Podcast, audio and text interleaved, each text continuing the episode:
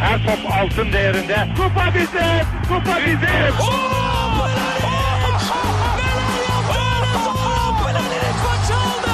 Dengeli de attı. İsabetine buldu. Maçta Fontervi. Zora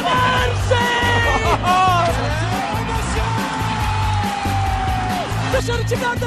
Geldi, geldi, geldi.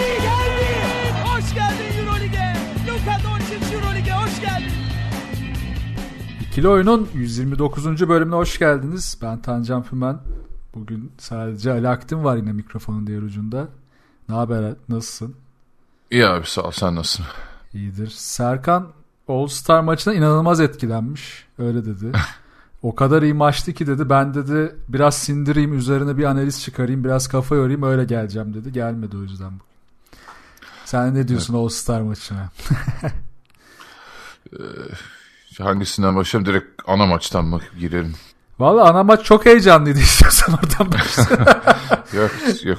Benim Rising Star mı konuşmak istersin İn, önce? İnanılmaz eğlenceliydi. Ya yok şey e, gerçekten All Star'la ilgili e, yani maçla ilgili konuşacağımız çok şey çok az şey var aslında da Serkan da hemen araya ekleyeyim. Rahatsız olduğu için bu hafta bizde olamıyor. Evet. Merak edenler olacaktır. Ama biz All Star konuşarak başlayıp bir o e, ateşimizi atalım, heyecanımızı atalım All Star heyecanımızı. İnanılmaz maçla başlayabiliriz. Ya benim All Star'la ilgili görüşüm şu, e, bilmiyorum katılacak mısın abi? All Star'ın öncesi işte seçimler, adaylar vesaire ben o, o kısmını sanırım daha çok seviyorum All Star'la ilgili. Değil mi? Orası bir şey yarattı ya geçen seneden beri bir hype yarattı. Eğlence ya her sene hani kim seçilecek işte tartışmalı isimler, üçlüye kim katılacakmış, smaça kim katılacakmış falan hani bunların üzerine baya konuşuyoruz işte. Bir de dediğin gibi geçen sene itibaren işte kadrolar o kimi aldı falan nasıl olacak format canlı yayınlanacakmış falan. Yani işin o kısmı beni daha çok eğlendiriyor açıkçası ana eventten çok. E çünkü abi zaten daha güzel oluyor yani. Maçlarda bir şey göremeyince işte biz de dedikodusuyla vakit geçiriyoruz. aynen. aynen. Ön kısmı daha zevkli geçiyor. Neyse e, All Star hafta sonuna gelirsek direkt ana maçı mı konuşalım ilk? Ha bir oradan başlayalım istersen. Ha. Yani evet bu sene geçen seneye göre bir tık daha sönük kaldı maç. Ee, geçen sene beni biraz daha son topa falan da kalmıştı ya onun heyecanı bir daha bir güzel olmuştu. E bu sene daha biz tabii şeyde konuşamadık. Ee, yani kadro seçimlerini de tartışamadık aslında. Evet. Yani LeBron orada bayağı bir fark attı. Ama benim düşüncem de şu. Abi sonuçta bunlar e, NBA'in en iyi oyuncuları. LeBron'un e, takımı kağıt üzerinde her ne kadar çok daha iyi gözükse bile ben aslında bunun maçı çok da yansımayacağını düşünüyordum maçtan önce. Niye? Şöyle şey, etkenler oluyor abi. Mesela geçen sene hatırlarsın e, Jimmy Butler oynamadı.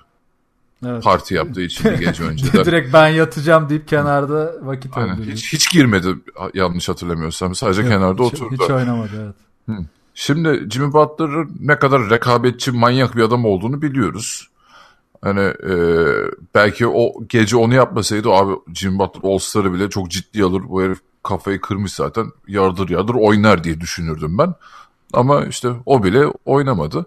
Yani o yüzden evet kadro yani e, kağıt üzerinde LeBron'un takımı çok ağır basıyordu. Ama dediğim gibi sonuçta günün sonunda hani bunlar NBA'in en iyi oyuncuları, en e, elit sınıf olsalar artık. O yüzden ben e, maç esnasında öyle çok devasa fark olacağını düşünmüyordum. Ki bir nevi de aslında öyle gidiyordu ki ta ki hani son çeyrekte Durant dur ya ben alayım şu maçı diye oynayana kadar. Ya orada da aslında geçen sene de çok uzak değil. Son çeyrek, son çeyreğin son bölümünde bir aksiyon olmuştu. Ve hani evet. en azından bir kasmıştı iki tarafta. Biz de ah dedik yani sonunda en azından iyi kötü bir şey gördük. Yani şu da atlanıyor abi eski All-Star'lar falan ya 25 seneye açalım izleyelim. Toplasan 3 tane All-Star'da heyecanlanmışızdır. Eski All-Star'larda da çok bir cacık yoktu. Çok da gaza gelmeye gerek yok. Biraz unutuyoruz onları da. Çünkü ben şeyleri falan hatırlıyorum ya 90'ların sonunda bile kalkıp kalkıp uyuyakaldığımı çok hatırlıyorum. Aa şimdi bir şeyler olur mu abi falan. Aa el oldu ne güzel falan diye uyuyordum. O yüzden hani bu senede aslında 4 dakika kalana kadar her şey iyiydi. Yani maç kafa kafaya gidiyordu bilmem ne. Orada Antetokounmpo'nun takımı hiç ciddi almadı iş. Yani özellikle evet. Curry üstüne de daha öncesinde daha doğrusu Westbrook bir türlü Aynen. ciddi almayınca e, yani saçma sapan şutlar attılar şey yaptılar. Biraz ciddi alsalar biraz orada birkaç hücumdan boş dönmeyelim hadi kasıyoruz olsa yine geçen seneki tat yakalanırdı bence. Yani kadro farkını falan da kimse sallamazdı o zaman. Yani işte abi tam Westbrook'tan girecektim ben de. Yani Westbrook'un da nasıl bir manyak olduğunu biliyoruz. O da çok aşırı rekabetçi bir adam. Ee, hani Curry mesela öyle değil. Ama Westbrook bile saçma abi aptal aptal hani kimseye top vermeden yine sanki şeyde Oklahoma'da oynuyormuşçasına öyle geçen seneki gibi oynamaya başladı. Gereksiz üçlük denemeleri falan. Ama hani All-Star'da bir evi olduğu için her, dediğin gibi keşke maçın sonunu biraz daha ciddiye alsalardı e, Antetokounmpo'nun takımı. Belki orada biraz bir rekabet görürdük ama et yani Curry zaten şey, berbat attı şey e, evet Westbrook'ta 8'de bir falan yani ha. çok Abi işte... Bir yere herkes hani sadece koş koş koş oradan geri koş. Biri üçlük atıyor oradan geri koş. Ona bağladı diyeceğine.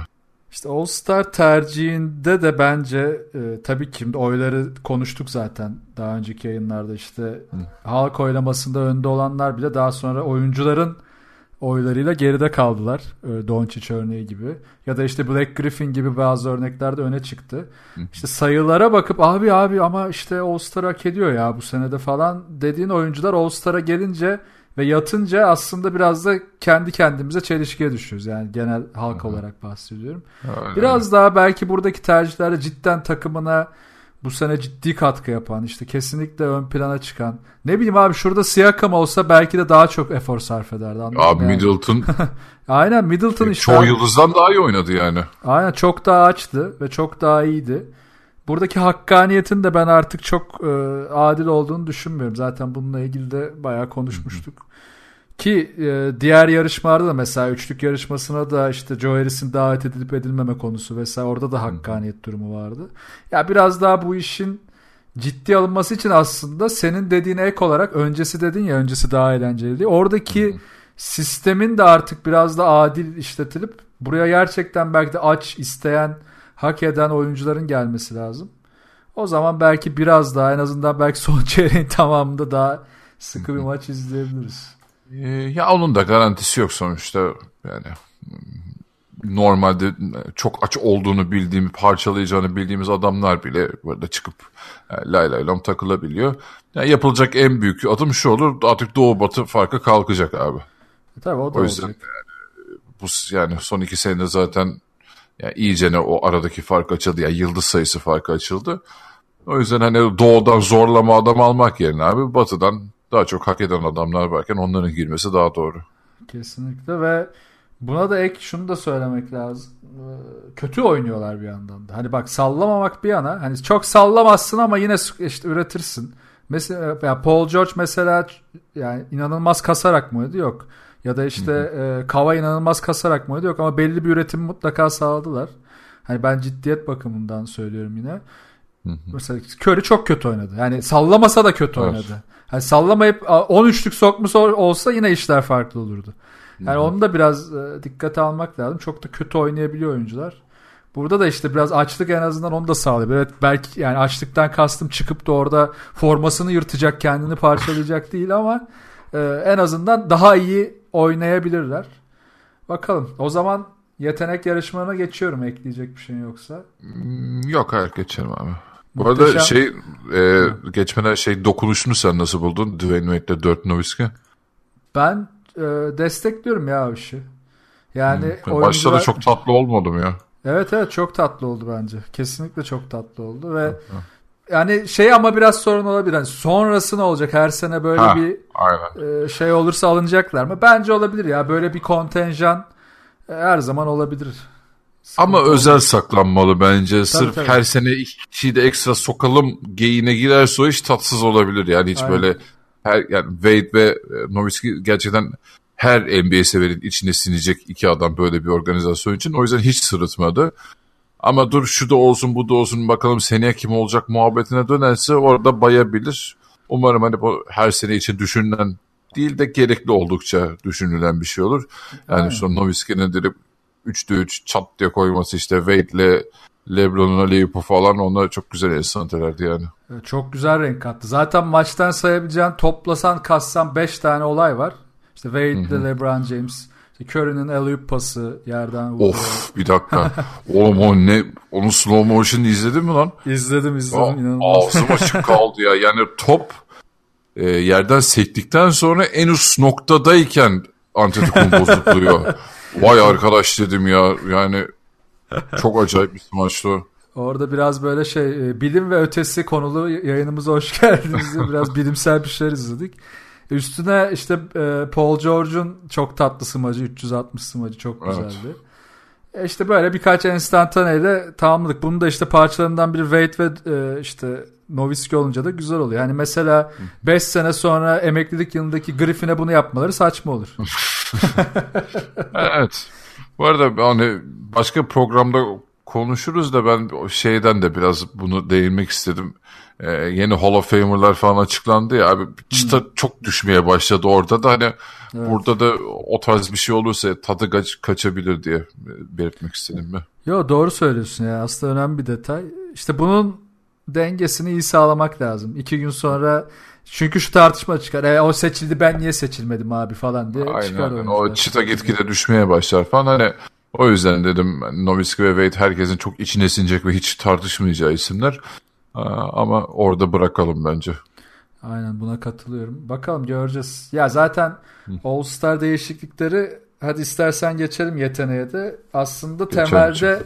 kural olarak da başlaması lazım bu değişiklikler. İşte yetenek yarışmasında gördük.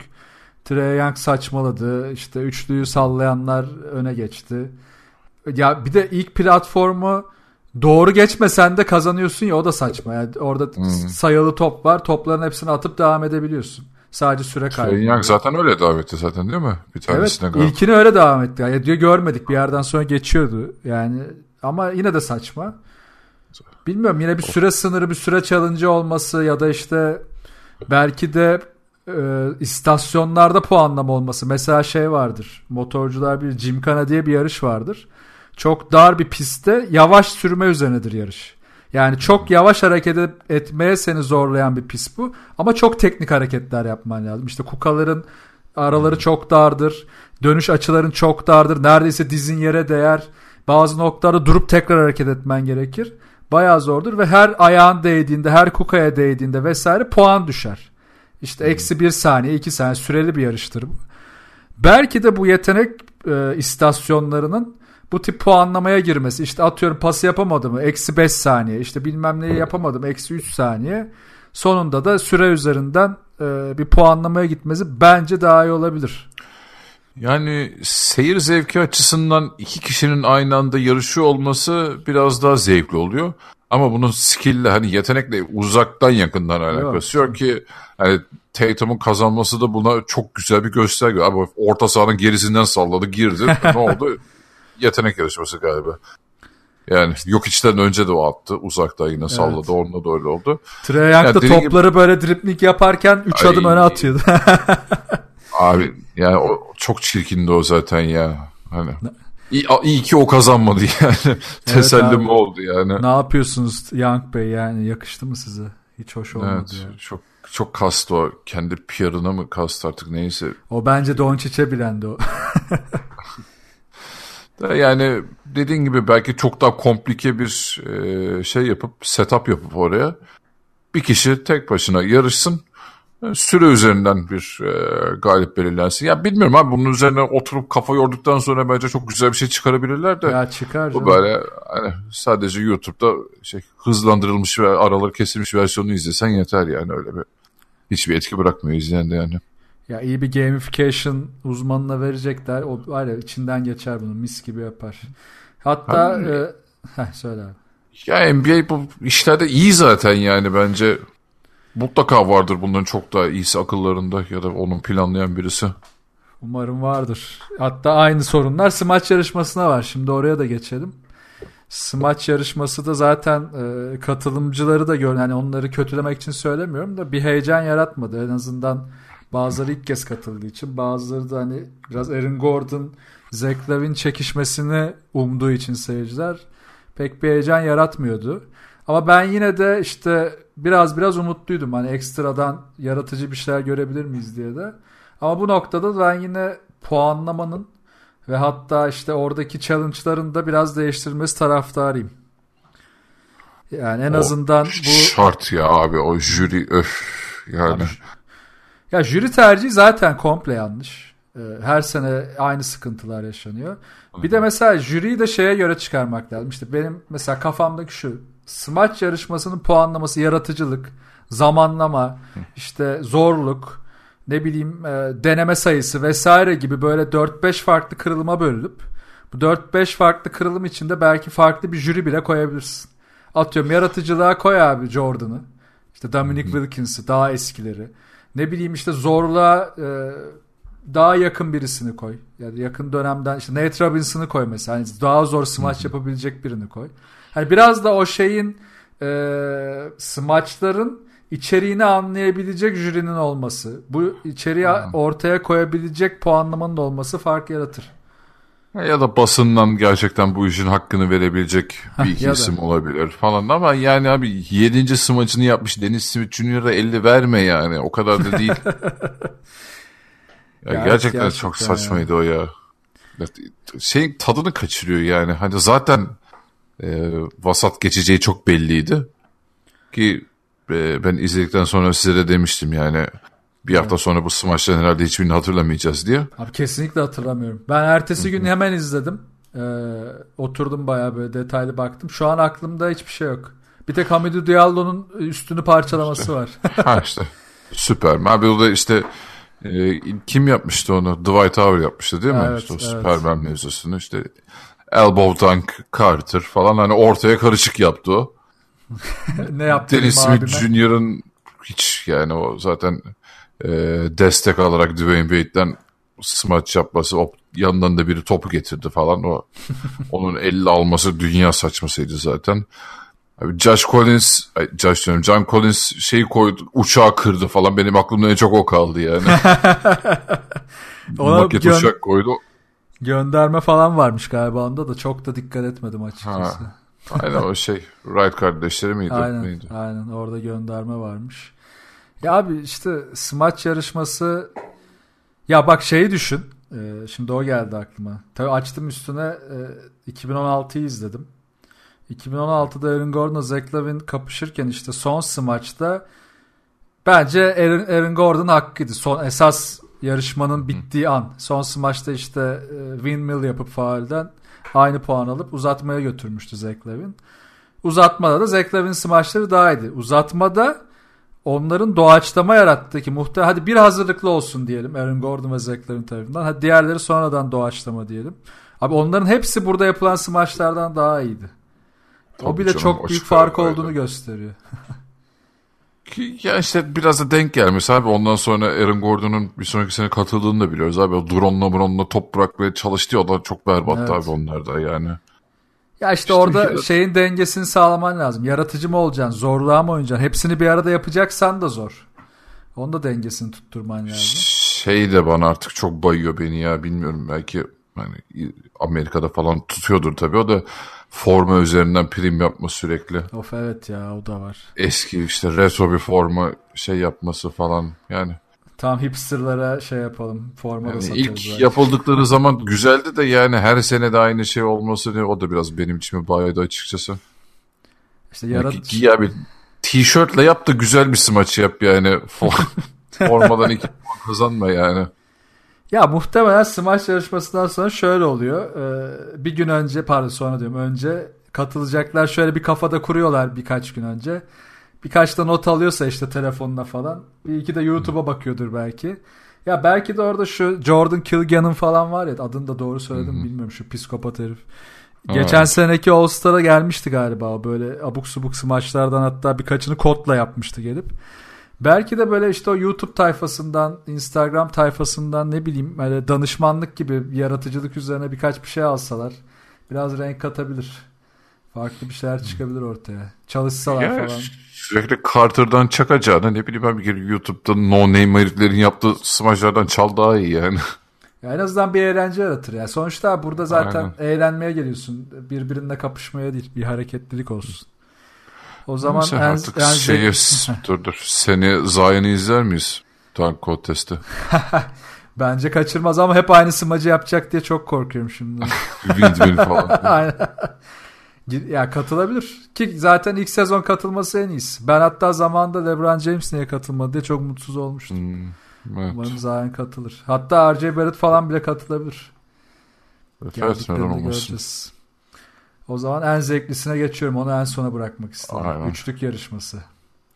Joe Harris'in kazandı ve e, ilk turda Stephen Curry'nin 27, Buddy Hield'ın 26, Joe Harris'in 25 attığı inanılmaz yarışma. Çok eğlenceli değil miydi? Özellikle geçen sene bayağı tatsız geçmişti. Onun üzerine ilaç gibi geldi. Yani şu e, All Star hafta sonunda yani böyle en içimize sinen etkinlik bu oldu herhalde ki yani işte o Curry'nin son turda fırtına gibi başlayıp hani tepede yavaşlaması olmasa herhalde rekor kıracaktı. Evet ya. Ya hepsi Harris de Curry de hatta Hield da böyle birer istasyonda çok ağır sıçtılar. O biraz daha bir dağıtabilseler de onu gerçekten rekor görecektik ya. Çok acayip şeyler olacaktı. Ben Buddy Hield'ın da almasını bayağı istedim ya. O da ilk roundda çok iyiydi. Ge- Gerçi o sonra 19 da hiç kötü bir rakam değil yani bu arada. Evet. Yani onunla şampiyon olan yıllar çok var ama ben bu e, üçlük yarışmasında sadece şeyi sevmiyorum abi. E, bir rekin tamamen moneyball olması konseptini bir türlü alışamadım ben ya. Ya son toplar okey olsun ama bir e, rekin tamamen öyle olması bana biraz adil değilmiş hissiyatı yaratıyor. İşte evet o sonradan açısından. eklendi zaten. Ya tabii biraz şey herhalde e, oradaki gazı arttırmak için. Çünkü en gazı arttıran, hype arttıran Moneyball olunca onu eklemişlerdi. Gerçi onu Ha, da yani- herkes iyi kullanamıyor. O da bir ayrı bir sorun. Evet herkes en sona falan koyuyor böyle tepeye koyun çok az oluyor. Ee, bilmiyorum ya belki ya dediğin gibi izlerken belki seyir zevkini arttırıyordur ona da bir şey diyemem açıkçası. Ee, heyecanı iyice doruk noktası oluyordur ama yani şeyi çok yansıtmıyor yani kimin daha iyi üçlükçü olduğunu değil kimin manibolu daha iyi attığını ya da onun orada kimin daha şanslı olduğunu atıyorum gösteriyor gibi hissediyorum ben. Aslında orada minik bir strateji var. İşte en yüksek yüzdeyle at ya da kendini en rahat hissettiği yere koymaya çalışıyor. Bunu iyi analiz eden oyuncular. O açıdan iyi. Ama genelde onda da kaçırdıkları oldu. Joe Harris kaçırmadı sanırım. O iki ta ikisinde de yanlış hatırlamıyorsam favori noktasında kaçırmadı. Curry kaçırdı. Hield zaten sıçtı bir yerde. Bu biraz işte stratejik olarak iyi. Bu da benim e, tek favorimi kazandı da üçlük yarışması olunca Harris'e ekstra sevindim. Harris'in almasını istiyordum. Ama işte o strateji kısmını hmm, aslında bak şey daha güzel olabilir. Moneyball rackini bir yer seçmek yerine belki de birkaç noktaya ekstradan dağıtmak daha da hoş olabilir. Biraz daha stratejiyi arttırabilir. Olabilir evet. Bu arada Danny Green de benim beklenimden çok daha iyi attı. Ben bu Evet. puanı beklemiyordum ondan yani. Green, O Green da böyle şey, garip bir şey var. Follow up'ı çok yok şutu attıktan sonra hani. Evet elli- yarım yarım follow up, Ha, follow up var. Biraz değişik. Farklı onunki. Evet. İşte o zaman All Star hafta sonuyla ilgili ekleyeceğim bir şey yoksa aslında çok da e, söylenecek bir şey yok. Ha bir de istiyorsan e, inanılmaz çaylaklar, ikinci yıl oyuncuları, Ay, dünyalar karma. Doğru bak. O kadar silmişiz yani. Aklımızdan abi çok berbattı ya. İşte at havaya sen tutayım ben tut. İşte tutucundan götürelim abi. Hadi bakalım topu da oraya sallayalım. Biraz da şuraya atalım. Hadi biraz da sen at. Yani All Star maçından daha kötü bir şey izlemek çok tatsız. Yani bir ara şey diledim sadece böyle Jared Allen bir delirse de şu 25 tane blok falan yapabilirdi herhalde yani. Komik olurdu. Evet ya gaza gaza gelse yapardı. Ben valla hiç yalan söylemeyeceğim. Maça şöyle bir baktım. Çok kısa sonra Cedi'nin pozisyonlarına baktım. Biraz da Doncic'e bakıp kapattım fazla yüreğim kaldırmadı. Ha yok canım benim de. Sonradan abi, özetini izledim. O bile çok sıkıcı ya. Yani. Bilmiyorum bunu nasıl böyle bir e, daha heyecanlı hale getirebilirdi ama şu an şu haliyle çok aşırı gereksiz yani. Bence bak şöyle bir şey atıyorum şimdi ortaya. All Star kadrosunu e, tek kadroya indiriyoruz abi. Tek doğu batı karışık. Bir de gençlerden böyle kuruyoruz. 15'er kişilik iki takım. Sonra bunlar kapışıyorlar. Gençlere diyoruz ki siz bu maçı alırsanız ileride e, cap space'inizi etki edecek. Hadi bakalım. Bence var ya o maç güzel olur. ee, yani valla parçalar herkes herhalde ama ne bileyim onun yerine para ödülü falan versinler daha fazla. Adam başı 2 milyon dolar falan. O da olur abi. Kan Genç adamsın adam. lazım olur deyip 2 milyonu koysalar Tabii, tabii. ben atarım. Ben oynarım. Hiç bakmam. Çaylakmışım. 2 yıllıkmışım.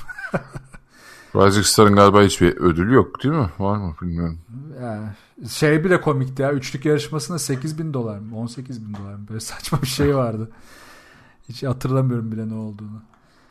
Evet, Ya yok olsun. orada zaten bir şey olduğu için e, rekabetçilik yani katılan herkes tabii kazanmayı ölüyordu direkt.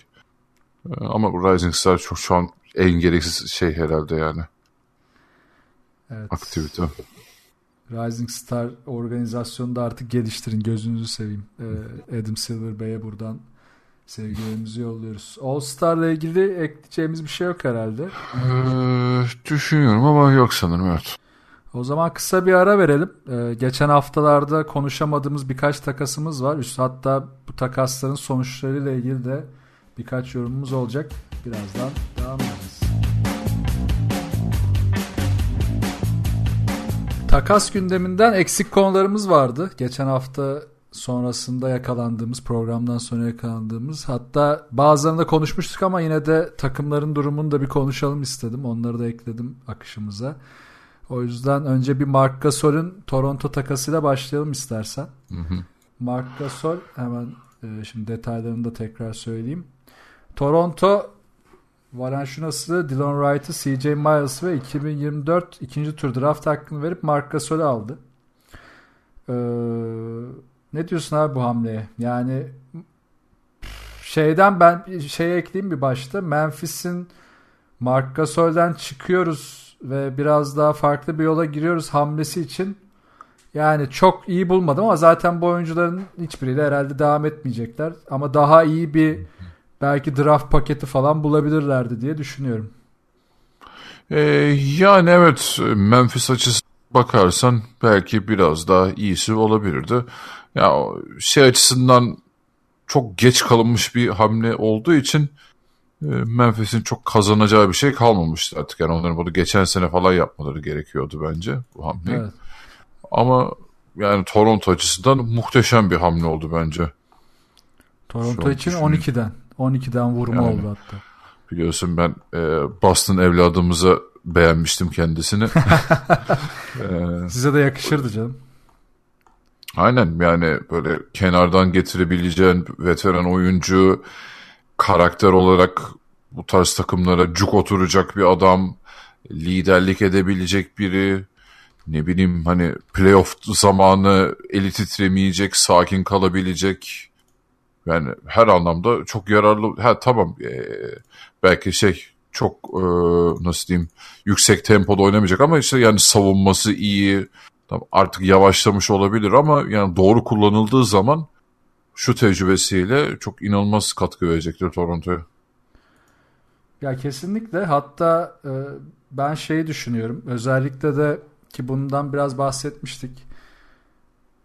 Toronto'nun Ibaka ile beraber kurduğu özellikle de Ibaka'yı biraz daha ağır uzunları olan takımlara karşı konumlandırdığı işte high postla üçlük çizgisi arasındaki bölgede çok ciddi bir üretim katkısı alıyor Ibaka'dan. Ve Ibaka'nın buradaki rolü çok kritik. Aslında Toronto'da herkesin rolü çok kritik. Şimdi Toronto hücumu e, özellikle de yarı sahada total bir harekete bağlı olduğu için evet hani Kavay, Kavay'ın birebirlerini vesaire tıkandığı noktalardan falan bahsetmiyorum ama genel akıcı hücum oynamaya çalıştıklarında Toronto'da herkesin hareketi ve herkesin pas yapabilmesi işte orada özellikle de Siakam'la Ibaka'nın hem çembere yakın hem çemberden uzak oyunlarının çok önemli olması onların bütün hücum sisteminin temellerini oluşturuyor. Şimdi burada ama Ibaka'yı da Siakam'ı da hadi Siakam'ı Anunobi biraz biraz diyelim hani backuplayabiliyor ama Ibaka'yı backup yapabilecek kimse yoktu. Valanciunas girdiğinde o yapı da değişmek zorunda kalıyordu biraz. O yüzden de Gasol bence cuk oturdu. Yani Ibaka'nın çünkü playofflarda bu kadar istikrarlı ya da oradaki işte 16-18 sayı civarı üretimini ben koruyabileceğinden çok emin değildim açıkçası. Özellikle de işte biraz daha uzunlu dışarıda çıkarabilen işte atıyorum Capella'yı da çıkarabilecek atıyorum Houston da olabilir bu. Ne bileyim başka bir takım da olabilir. Bu tarz uzunlar geldiğinde oradan üretimde zorlanacaktı Toronto. Şimdi Gasol oraya her açıdan uydu. Şimdi çembere yakın savunması evet uzaklaşınca kötü oluyor ama çembere yakın savunması iyi. Şutu var. Ee, Ibaka'dan daha uzak bir mesafeye çıkıp oradaki yardım alanını iyice genişletebiliyor. Bence çok faydalı oldu bu açıların hepsinden. Ee, yani Toronto'yu da burada takdir etmek lazım. Baya baya iddialı olacaklar artık final için. Ya dediğim gibi şey açısından da çok önemli yani soyunma odasına böyle bir figür almak da e, bu evet. sene tamamen tepeye oynayan bir takım için çok önemli bence. Yani helal olsun yani çok şey, beğendiğim bir hamle oldu bu. Ve ilk görüntüde de hani şey konuşuluyordu. Gasol kenardan gelmeyi kabul edecek mi etmeyecek mi? Ama ilk görüntüde e, izlediğim birkaç maç içerisinde hiç böyle bir sorunu yokmuş gibi. O da artık burada bir şey kazanabileceğinin farkında zamanında kısıtlı olduğunu bile sorun çıkaracağını da zannetmiyorum ben artık. Ya ben de benim hiç öyle bir endişem yok açıkçası o da hani e, nasıl diyeyim öyle çok başına buyruk bir adam ya da sorun yaratıcı bir tip değil Gasol yani o tabii Fizde de bir olay yaşadılar ama onun haricinde kariyerinin geri kalanına baktığımızda hiç öyle aşırı sivrilikleri falan olan bir adam da değil ya da ne bileyim Carmelo gibi işte ben evet. kenardan gelmem triplerinde de olacağını zannetmiyorum bu takas sonrası. E yani o da e, şu an doğuda zirvesi zaten kızıştığı için o anlamda e, yani o da tünelin sonundaki ışığı görmüştür bence burada. Neden olmasın? Tabii tabii gördü canım bu ışığı artık. Ki zaten bu arada Fizdale'da da barışmışlar. Helalleşmişler. Öyle Olur öyle ya arada falan. İyi olur da işte olan, olan Memphis oldu. Belki de daha önce yapabilirlerdi bu hamleyi. Neyse evet. o zaman e, Mirotic'e geçiyorum. Çünkü benzer biraz da konu. Mirotic de Milwaukee Bucks'ta Brook Lopez için 5 e, numarada hatta Antetokounmpo ile belki de 4-5 oynayacakları rotasyonlarda iyi bir backup oldu. Ne diyorsun? Yani evet bu da e, Bucks'ın yaptığı harika bir hamle oldu. Yani onların da artık şey Tom Maker ince şey kalmıştı. E, rotasyon dışı kalmıştı. Yani onu elden çıkarıp üzerine böyle iyi bir çember savunucu e, savunmada hani sertlik katabilecek bir adam. Yani onlar açısından da hani üzerine bir hamle daha yapabilme, takımı bir seviye daha iyiye getirebilme anlamında çok iyi bir hamle oldu. Ee, yani evet, Toronto ile Bucks hani e, Türkçesi nasıl hani all in derler hani her şeyle ha, giriyorlar evet. bu sezon e, şey playoff'a. Ve yani mesela hani Boston'da falan öyle bir şey hamle olmadı. Yani LeBron da yok artık bunların önünde. Cleveland'la beraber önlerini tıkayabilecek. O yüzden herkes o dediğim gibi az önce hani tünelin sonundaki ışığı gördükleri için ya Allah herkes ne varsa yükleniyor bu sene. O yüzden ya. yani onunla ikisinin kapışması çok acayip olacak gibi duruyor şu an. E, Doğu'nun tepesi de inanılmaz olacak böyle olacak. Indiana'nın düşeceğini varsayarsak 3. sıradan şu anki haliyle işte Philadelphia'da 4'ten girdi diyelim. Yani 1-4 Milwaukee, Philadelphia ve işte Toronto, e, Boston yani yarı finalleri olursa Doğu'da inanılmaz güzel seriler izleyeceğiz. Hatta daha öncesinde de e, Brooklyn kimle eşleşirse eşleşir eşle ah, konuşamadım. Eşleşirse eşleşsin eşleşe. e, çok sorun yaratacak ve yıpratacak. O yüzden de hani bütün turlarda da zorlanmamak için Doğu'da baya bir kasma yarışına girdiler. Ki yani şu da var. Golden State Batı'nın olağan favorisi gözükse de Batı'dan gelecek bütün takımlar çok yıpranmış gelecek bu sene. Biraz da Doğu takımları bunu da bence göz önüne alıyor.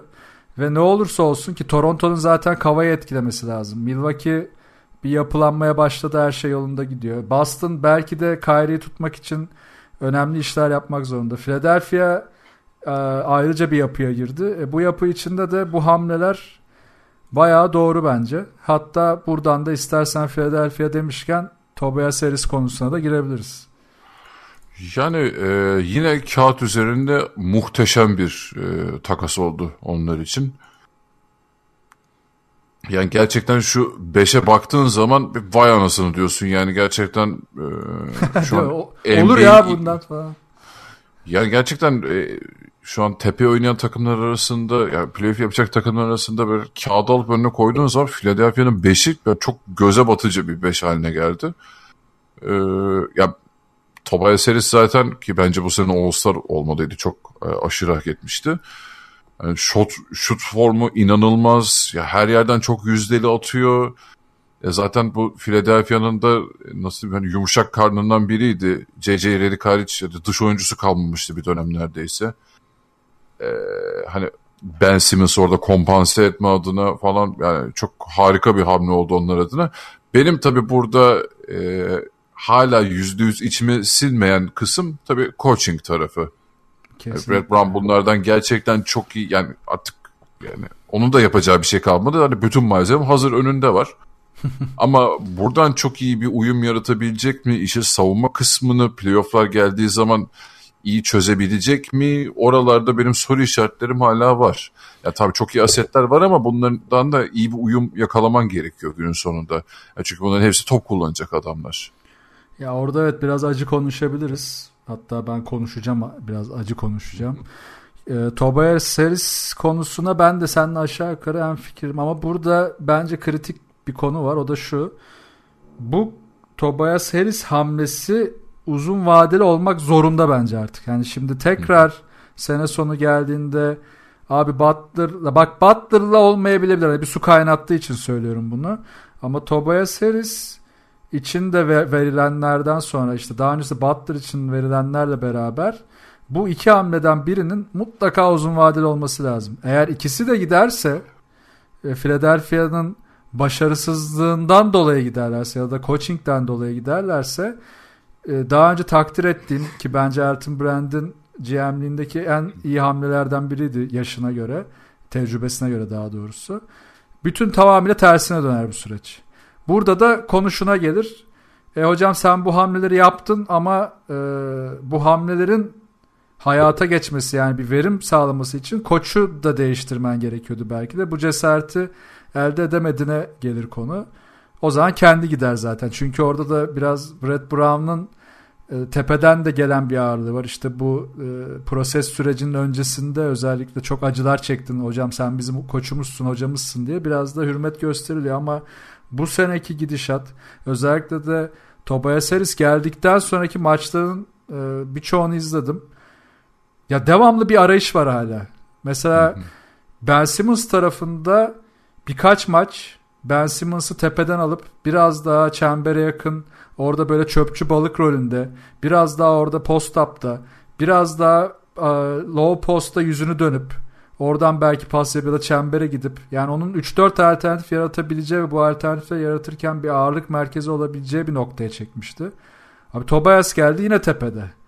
E ben de bekliyordum ki Tobias Harris de biraz daha e, alt tarafta yani low post ve işte dip tarafta bir yakınlık sağlayıp ikisinin birbirine alan açmasını. Çünkü Tobias Harris'in şut tehdidi olduğu için belki de Simmons'ı da rahatlatacaktı. Bunu sağlayacaklarını düşünürken hiç göremedim. E, bu iş Embiid'e de dönüyor. Embiid de orada rahat edememiş durumda hala. Aynı durum Butler'da da var. Mesela Butler'da çok tepede kalıyor. O aşağı inince iyice oradaki e, top dolaşımı ve spacing bozulmaya başlıyor. E, McConnell'ı hiç bu 5'in içine almıyor. McConnell'ı tamamen backup'la kullanmaya, backup 5'le kullanmaya başlıyor. Orada da bir dönüş bir dönüşüm yok. Valla hiçbir şekilde mutlu değilim ben. Bilmiyorum ben çok e, karamsar bakıyorum Philadelphia'ya ama söyle yani kağıt üzerinde Tobias Harris hamlesini ne kadar övüyorsam sahada gördüklerimde de şu an o kadar mutsuzum. Ben evet e, takım kadrosunu önüne koyduğun, koyduğun zaman çok güzel bir şey görüyorsun ama işte Brett Brown'a güvenemiyorsun. Yani mesela işte hani Celtics bu sene ne kadar bocalıyor falan. Abi şey kesinlikle bir çözüm bulamıyor Brett Brown e, şey El Horford'a. Evet. Yani Brett bu kadar şey, çaresiz kalmaları çok acayip geliyor. Yok yok şey yani Philadelphia abi ne zaman Celtics oynasalar El Horford'a kesinlikle pardon, bir tamam. Aynen. şey bulamıyorlar, çözüm bulamıyorlar. Sahanın iki yanında da. Ya savunmasına takılıyorlar ya da hücumda durduramıyorlar. Çok ilginç geliyor bu bana yani. Ya bu bile bile lades demek işte her seferinde. Bu daha da tuhaf. Yani buna nasıl sen her seferinde lades diyebiliyorsun? Yani, yani neyse şey konuşurduk şimdi hani Doğu'nun tepesi kızıştı diyoruz da Hani evet Boston şimdi baksın Toronto'nun hamlelerinden sonra görece Philadelphia'dan e, durumuna göre biraz daha gölgede kaldı. Çünkü hiç hamle yapmadı onlar ama yine de üstünü çizemiyorsun diğer yandan da. Playoff zamanı geldiğinde. Çünkü Ya orada Boston bir anda sürprizi de yapıştırabilir yani. Ya Boston şöyle düşünüyorum ben. Boston ne olursa olsun elindeki coaching avantajıyla her zaman oyuncuların potansiyelini bir adım daha ileri götür, götürebilecek durumda. Philadelphia'da bu yok işte. Ve bu sadece şeyle değil. Yani oyuncuyu birebir motivasyonla falan ilgili bir konu değil. Oyuncunun rolleriyle ilgili.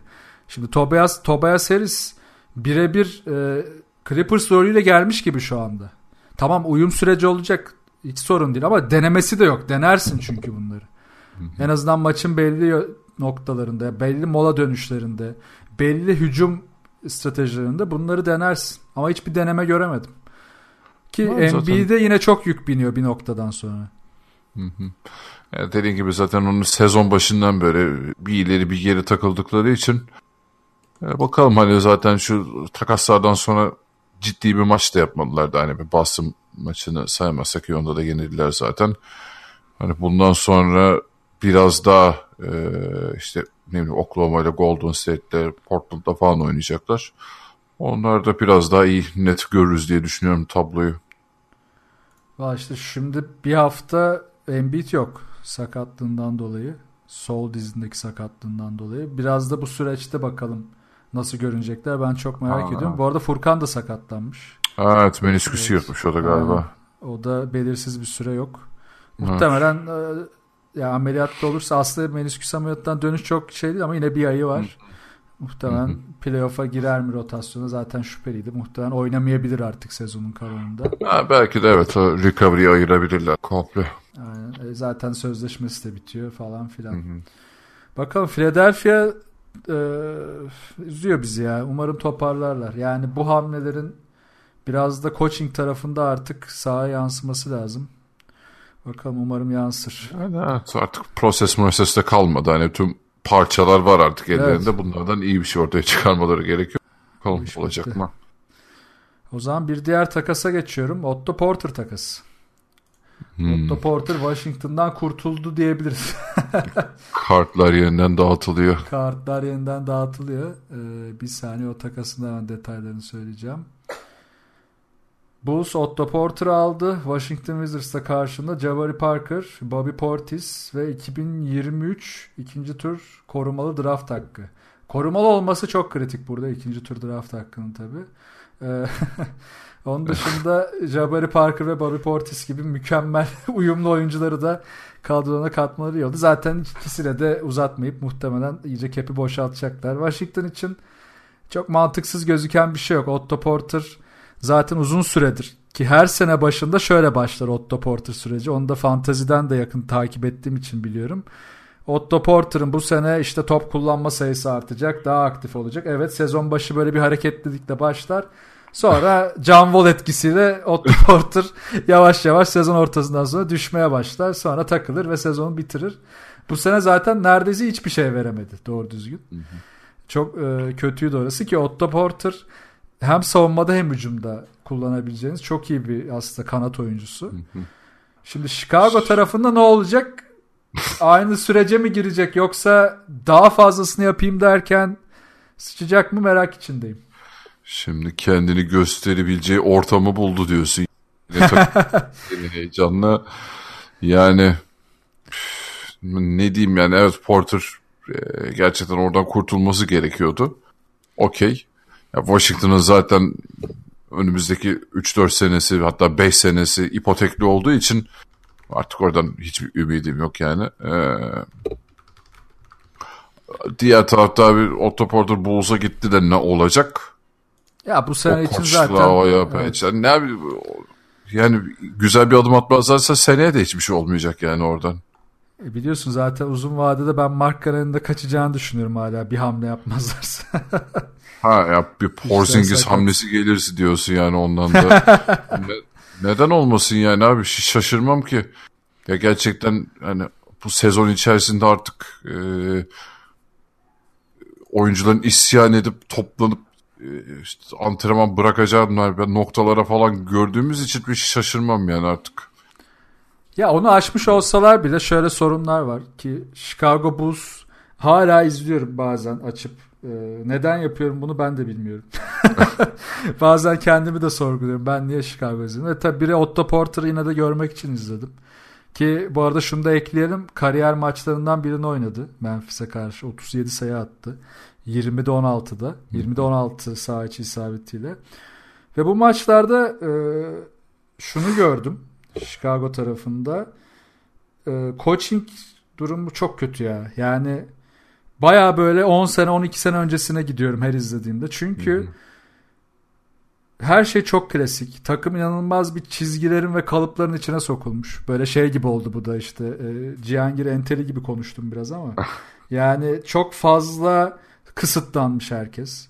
Ve bu kısıtlılık içerisinde de atmaları isteniyor. Abi kullanın ama şöyle kullanın. Yani serbest gibisiniz ama değilsiniz. İşte hücumda mutlaka şöyle ya bazı hücumlar 20 saniye falan sürüyor. Böyle inanılmaz sıkıldım. Çünkü sonucu da yok. Ee, şöyle bir yanlış algı da var ya bunu ısrarla söylüyorum. İşte çalışan setler, hücum setleri çok kritik. Hayır abi kritik olan o seti oynayamadığın 6. saniye, 7. saniyeden sonra ne yapacaksın? Çünkü o seti çalıştıracağın bir süre var. Çalıştırdın, çalıştırdın, çalıştıramadın. Ne yapacaksın? Oyuncuların hepsi birbirine bakıyor. Yani Mark Cannon bakıyor, Zach Lavin, e, Zach Lavin'in silahları yeterli. O çembere gidebiliyor, kaldırıp atabiliyor, çözüyor. Şimdi Otto Porter da orada idare etti. Mark Karen zaten spacing'de biraz zorlanıyordu. Evet Otto Porter onu da rahatlattı spacing konusunda. Ama bu tıkanmalar yaşandığında herkes bir anda ya kaldırata dönüyor ya çok kötü top kayıpları başlıyor. Top kaybı başlayınca çok fazla geçiş hücumu yiyorlar. Geçiş hücumu zaten hala savunamıyorlar. Tabii şunu da ekleyeyim. Yarı saha savunması gelişmiş. Ama sadece gelişmiş biraz. Hani genel bir strateji hala yok. Sadece oyuncuların belli yardımları öğrenmeleri, belli noktalarda nasıl kayacaklarını öğrenmeleri falan biraz etkili olmuş. Abi Ama bir sistem olabilir mi zaten ya? Değil abi değil. Tabii tabii. Hiç. Yani Hiç Lavin çözer. Orta, Otto Porter da sıkıştığında atar falan. E yani böyle mi geçireceğiz yani biz koca sezonu? Biraz yani, şey, yapanı bunun üzerine mi kuruyorsun? Ya kesinlikle haklısın. Biraz şey sendromu gibi bu. Jason Kidd dönemi Buck sendromu gibi. Orada da bir sıkışma vardı. Yani hücumda bütün oyuncular kendini sıkışmış hissediyordu. İşte Budenholzer'la beraber başlayan random hücum yaratma, oyunlar tıkandığında oyuncuların yaratıcılığına güvenme ve bu yaratıcılığı da ortaya çıkarmak için aslında doğru spacingleri oluşturma. Bulls'un bunu yapması lazım önce.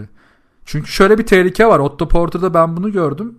Eğer senin de dediğin gibi doğru bir hücum sistemi oluşturulmazsa doğru spacingler oluşmazsa takımda Otto Porter inanılmaz tamam abi ben bu takımda benim yani ben atarım geçerime döner. E bundan Mark Cannon rahatsız olur bir noktadan sonra. E Zach Lavin de zaten aynı kafada. Tabii canım. Her an kopup gidebilir. Hala zaten e, nerede nasıl tercih yapacağını çözebilmiş durumda değil Zach Lavin. Bu oyuncuların işte bir arada oynarken belli bir oyun kurma sistemi üzerinden değil bu oyuncuların tamamının hücumda yaratıcılık üzerinden oynayıp doğru spacingle hareket edip hepsinin pas yapabiliyor olması lazım ki Otto Porter'da da bu şansı bulabilirler. Ama tabii yani bu koçla, bu yönetimle e, her sezon başı olduğu için abi Bulls'ta potansiyel vardan gelecek sene yine buralara da gelebiliriz. Yani umutsuzluk orada hala sürüyor. Ya benim zaten mutsuz olduğum nokta Chicago Bulls yönetiminin çıkın Jim Boylan yedek hoca değil ya biz onu uzun dönem düşünüyoruz kafasında falan takılmaları bence içimi benim karartan yani. Umarım vazgeçerler o kafadan. Yani şeyi anlamıyorum abi yani senin senden çok daha kötü durumda takımlar vardı. Eli kolu bağlı. Brooklyn Nets bunda en güzel örneklerden biri. Ve yani sıfırdan çok nerelere geldi adamlar ya. Yani çok berbat yönetilen Kings bile işte bu sene playoff yapar mı yapamaz mı? Yani o, o potada onu konuşuyoruz. Ki gerçekten hani burada yerden yere vurduk dalga geçtik adamlarla. Bu sene bir şey yaptılar. Bulls da bırak bu sezonu hani sene için bile bir ümit vaat etmiyor şu an. Yani ne kuruyorlar, ne yapıyorlar, nereye gidiyoruz, nasıl bir sistem oturtuyoruz hiçbir şey yok şu an. Aynı New York gibi yani. Kesinlikle ve e, bu Wendell Carter'ın da katılmasıyla beraber 4 tane yüksek kontratlı potansiyel oyuncun olacak ki Wendell Carter sakatlandığı için diyorum katılması kısmında. Burada bir sistem oturtup buradan zevk alan yani Golden State gibi oynadığı oyundan zevk alan sahaya çıktığında mutlu olan bir yapı kuramazsan bu oyuncular zaten kontrat tarafında da sana zorluk çıkarmaya başlayacak. Ee, bilmiyorum çok zor işleri ama hani bu takas evet kağıt üzerinde çok faydalı. Aslında biraz Philadelphia'ya yakın bir durum yaşıyor Chicago Bulls. Ama uzun vadede bu takasın e, hem cap olarak sağlayacağız, e, sıkıntılar hem de yaratılamayacak bir sistem içerisindeki mutsuzluklar Philadelphia'ya paralel e, sorunlar yaratabilir bu ustada. Ya yemin ediyorum şu an Cleveland'ı falan çok daha az, e, daha eleştiririm ya. Değil mi? Adamlar en azından LeBron gitti. Sıfırdan başlatacaklar her şeyi. Bütün oyuncuları çıkardılar. Belki işte Kevin Love kalacak. Şu an tamamen bir rookie var. Onun eline bakıyorlar ki o da hani şey e, daha nasıl oynayacağını öğreniyor belki oyun zekası. Üstüne bir de seneye de yine falan. tepeden seçecekler. Yani tepeden ha. olması garanti de üst sıralardan seçecekler. Ya şu an gerçekten Cleveland'ın bu kadar berbat kötü olmasını bile belki bir seviyeye kadar eleştiriyorum ama Bulls'un o seviyede olmasının artık yani ne bileyim abi daha şu an bu sene draft yapmadık yani elinde birkaç değer var. Yani bir şey oluştur, birkaç yan parça ekle. iyi bir takım hani oyun kültürünü oluşmaya başlasın en azından ne yaptığımızı bilelim falan. Hiç oralarla alakaları yok ya. Çok kötü. Ve Jordan gibi bir mirasın sonrasındaki 22-23 senede de bu halde olmaları daha da mutsuzluk. Yani evet. İlginç. Arada da minik bir hamle daha oldu. Onu da hani kısaca konuşalım istersen. Senin de fantazide galiba kadrondaydı. Markif Morris de Oklahoma ile anlaştı arada. Evet. Oklahoma'da çaktırmadan rotasyonunu bir derinleştirdi. Ne diyorsun iş yapar mı? E, tabii ki de yapar. Yani şey olur mu e, playoff zamanı e, rotasyona ne kadar yer alabilir? O biraz şüpheli çünkü bir de daha sakatlıktan dönüyor e, uzun süredir sakattı. O da hani şu an e, fiziksel olarak ne durumda yani Oklahoma aldı da sakatlığı ne zaman bitecek ya da bitti mi o konuda çok bitti, bir bitti, şey yok. sakattı galiba. Değil mi? Ha.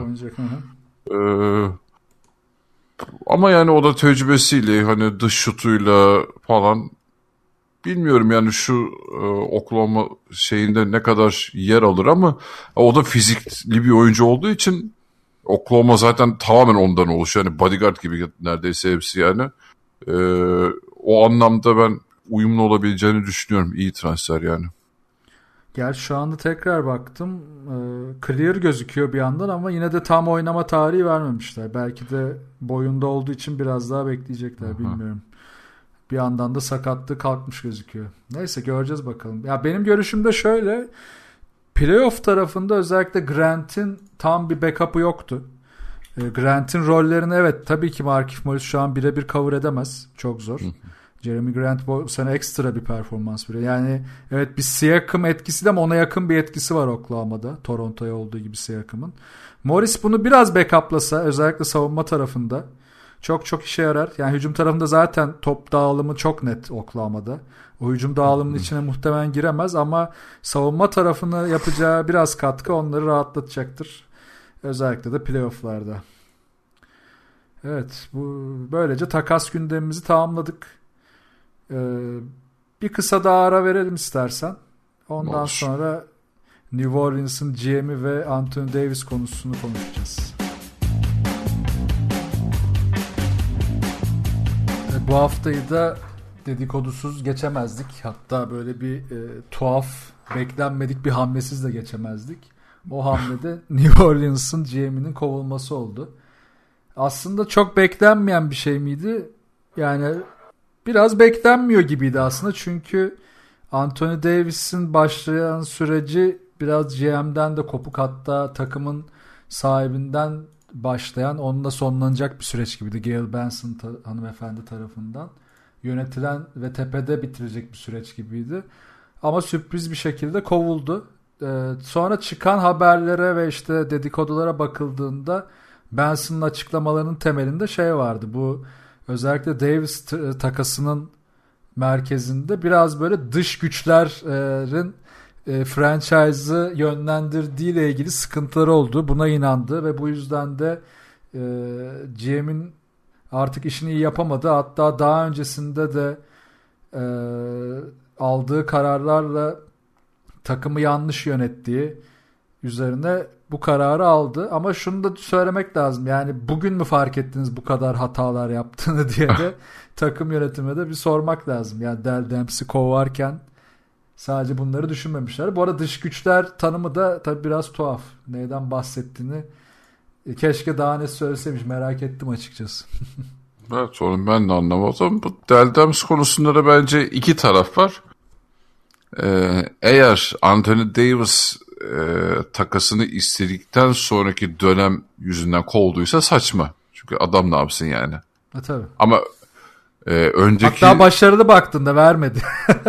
yani önceki tarafa bakarsak evet kovulması gerekiyordu. Çünkü e, bu takım yani Anthony Davis'i o kararı aldırmaya it, iten sebepler bu adamın kötü yönetimi yüzünden oldu. Belki işte de geç alınmış bir karar diyebiliriz. Aynen onu söyleyecektim. Yani geç o zaman. Yani çok geç alınmış bir karar hatta. Yani Anthony Davis'in etrafında iyi bir takım kurulamadı. Ve o da bu yüzden gitmek istedi. Ve bu süreçte de problem çıkaran bir adam olmadı Anthony Davis. Ee, yani son şey o kararı bence ya bu menajeriyle beraber sıçtılar batırdılar yani çok aptalca bir durum ortaya çıktı burada şu an. Ama e, öncesinde evet yani işte ne bileyim Ömer Aşı'ya verdikleri kontratlar vesaire vesaire çok hiç e, iyi bir kadro oluşturamadılar yani. İşte aynen onu söylemek istiyorum yani bu kadar çok hata, doğru pozisyonlara doğru oyuncuların alınamaması, kötü verilen kontratlar belki de birkaç sene önce bile alınması gerekebilirdi bu kararın. Ee, kesinlikle geç kalmış. Ve Davis biraz işin tetikleyicisi oldu muhtemelen.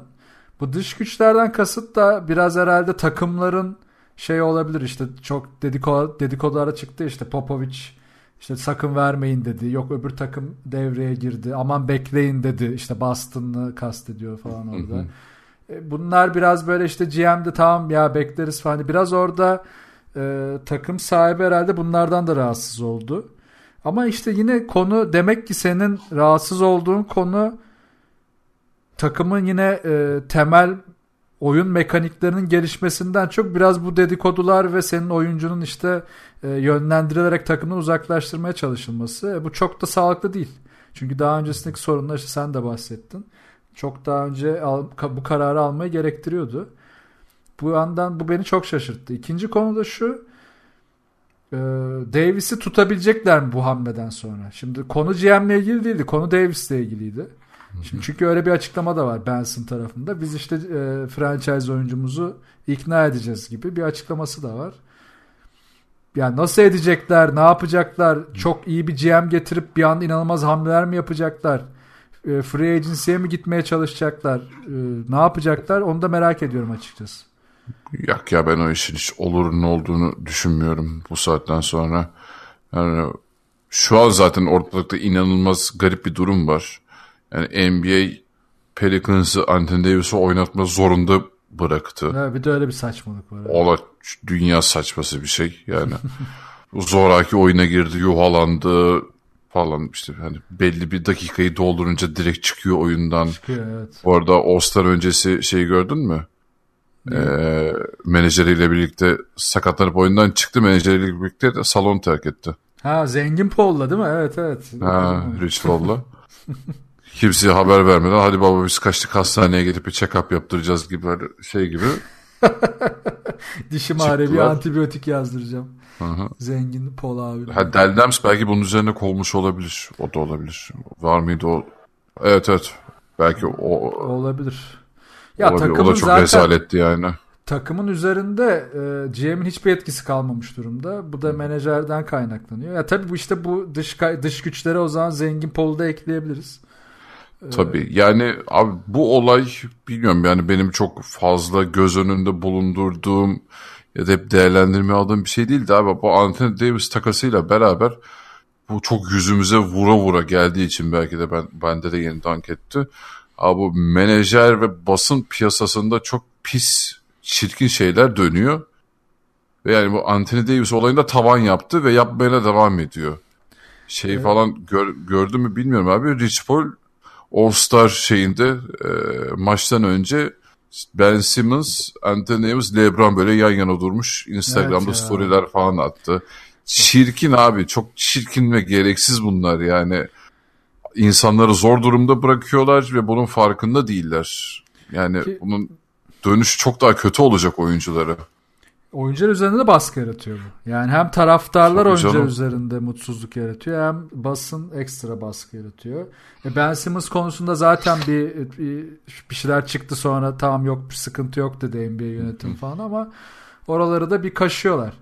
E, bugün seninle konuşuyorduk bu High Flying Bird filmini Netflix'teki. Hı hı. E, o filmden kısa bir bahsedeyim. Orada da işte şey var. E, draft birinci tur sırasında seçilmiş bir oyuncunun menajerinin e, lockout döneminde oyuncusunun ipleri eline alması için biraz da takım yöneticilerinin burnunu sürtmek için yaptığı bazı hamleleri anlatıyorlar. Ya film çok üst düzey bir film değil. Ee, bir Netflix filmi standardının belki biraz üstünde ki Netflix standardı bu aralar çok düştü. Çok formülize oldu. Onun biraz üstünde ki Soderbergh'in elinin değmesinden dolayı o biraz da. Neyse neye filmden bahsediyorum bilmiyorum. Şu anda kaptırdım birden. O filmi de izleyebilirsiniz. Orada da işte bu menajer dünyasının aslında e, gayet de bence doğru bir şekilde. Hani orada biraz da oyuncunun yanındayız biz işte bak e, takım sahiplerini de şey yapıyoruz. Basını da yönlendirebiliyorum falan. Ama biraz biraz da işin aslında karanlık tarafını gösteriyor filmde. Yani çünkü adamın yapacağı bir hamle, koyacağı bir video, yapacağı e, atacağı bir tweet e, oyuncuların ağzından tweet atabiliyor bu adamlar. Yani e, her şey yapabiliyor. Oyuncunun elinden telefonu da alabiliyorlar. Bunlar olabilecek şeyler yani. Çok biz belki içini görmüyoruz ama bir hamleyle işleri çok fazla kötü yönlere çekebiliyorlar. O yüzden bu menajer konusu özellikle de işte cap space'lerin, takasların ve diğer sistemlerin bu kadar değişmesiyle beraber çok sıkıntı yaratacak bence bize. Bir de şu var, biraz da Kyrie'nin tarafından bahsetmek istiyorum burada. Ee, biliyorsun şey haber de çok çıktı işte Kyrie ile Durant Knicks'e mi gidiyor falan diye. Hı hı. Ee, Boston bu konuda bir şey açıklama yaptı. İşte direkt şeyi hedef gösterdiler burada da Rich Paul'u. Bilerek bu haberler çıkartılıyor. Hani Kyrie New York'a gitmek istiyormuş haberleri bilerek çıkartılıyor. Dedi yani kulüp resmen. E doğrudur abi ben inanırım buna yani. Ki Kyrie'nin de bu aralar yine bir röportajı düştü ona da baktım. Abi medya etkisi şey diyor yani soyunma odasındaki bütün huzuru kaçırabiliyor diyor. Hani yok edebilir bir anda sizin o bütün şey diyor e, soyunma odasındaki havanızı diyor. Hani ben o hani atarlanmıştı bir yer hani kimseye bir şey borçlu evet. değilim hani takasımı bana yazın sorun falan. Ben orada da biraz işte bu servis yapılan haberlerin bilerek çıkarılan haberlerin işte menajerler medya falan ona da bir tepki olabileceğini fazlasıyla düşünmeye başladım. Kesinlikle. Bak yine filmde de buna e, şeyler var, göndermeler. İki oyuncunun arasının soyunma odası nasıl açılabileceği. Çünkü düşünsene sen genç bir oyuncusun. Yani bir anda takas malzemesi de olabiliyorsun. Ya da senin takım lideri olarak gördüğün Kyrie Irving ile ilgili dedikoduları okuyorsun ya da duyuyorsun ya da kulağına geliyor. Bak arkada da konuşuluyor bunlar. Biz sadece basın tarafını görüyoruz. Kulağına hmm. göre o gün soyunma odasına giriyorsun. Kyrie ile yüz yüzesin. Yani tabii ki tadın kaçar. Yani o ne derse desin. Bir seni ikna etmeye çalışacak halde yok orada oturup. Sen kafana bir kurt düşer ve o gün motivasyonun gider. Sonuçta bu oyuncuların hepsi bir insan ve sahaya çıktıklarında sadece oyunu düşünmeleri lazım ama dediğin gibi yani bambaşka bir ton şeyi düşünmek zorunda kalıyorlar. Evet. Ve yani bu işin ucunun da ben inceden inceden Lebron'a eksi yazdığını düşünüyorum. Onu zedelediğini düşünüyorum. Buna kesinlikle katılıyorum.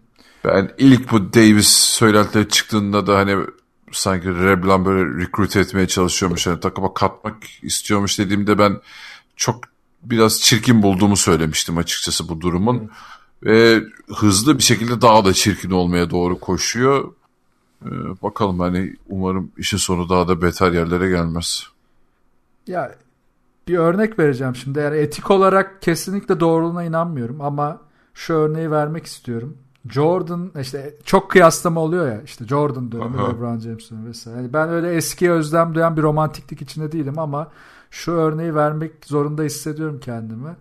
Jordan takımını ve elindekileri motive etmek için takım arkadaşına yumruk atarken LeBron James etrafındakileri hemen aman abi sen git sen gele çevirebiliyor. Bu bunun yansımalarını Cleveland'da da gördük. Hadi evet Kyrie ile barıştılar falan şimdi de Kyrie'nin ana gitme noktası LeBron James.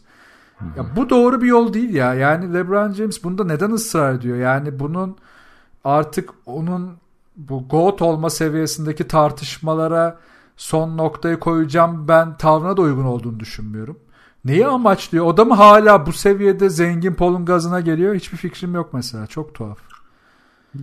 Bilmiyorum da yani işte e, işte David Blatt olayı, Tyron Lue olayı şimdi şey yani umarım troll haberdir de yani Lakers'ın yeni sezonda e, yeni Jason head coach'unun evet Jason Kidd bahis oranlarında şu an bir numarada.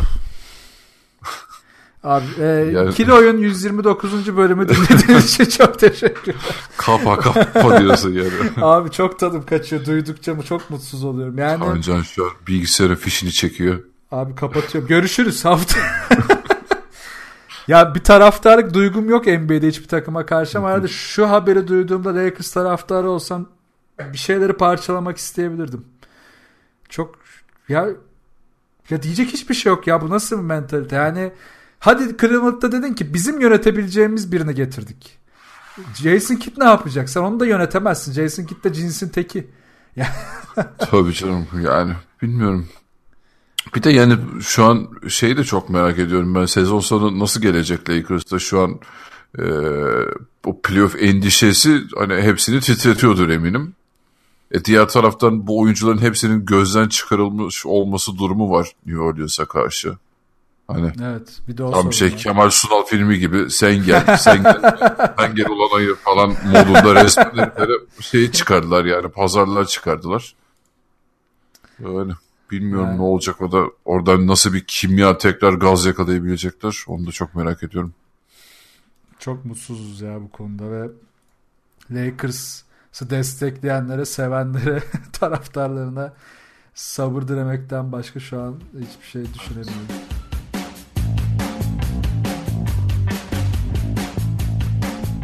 Bizi dinlediğiniz için teşekkürler. Serkan Mutlusuz bir yayını daha geride bıraktık. Kendisine geçmiş olsun diliyoruz burada. Evet geçmiş olsun. Biraz ateşlendiği için bizimle olamadı bu hafta. Hatta Euroleague yayınında da olamama ihtimali var ama umarım gelir. Hafta sonu ya yani bir sonraki yayınımızda Euroleague yayını olacak. Onu da belirteyim şimdiden. Onun dışında tabi kanallarımızı da size tekrar aktaralım. Web site adresimiz ikiloyun.com. Bize ulaşmak isterseniz mail adresimiz selam.ikiloyun.com. Onun dışında bize Twitter'dan da ulaşabilirsiniz. Twitter'da da ikili oyun olarak bizi bulabilirsiniz. Yayınlarımızı dinlemek için SoundCloud ve Spotify'da ikili oyun olarak yer alıyoruz. Ayrıca yayınlarımız Geek Yapar'ın YouTube kanalında da yer almakta.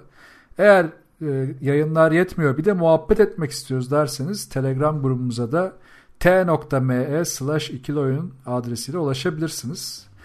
Bir sonraki Euroleague yayınında görüşmek üzere o zaman. Hoşçakalın.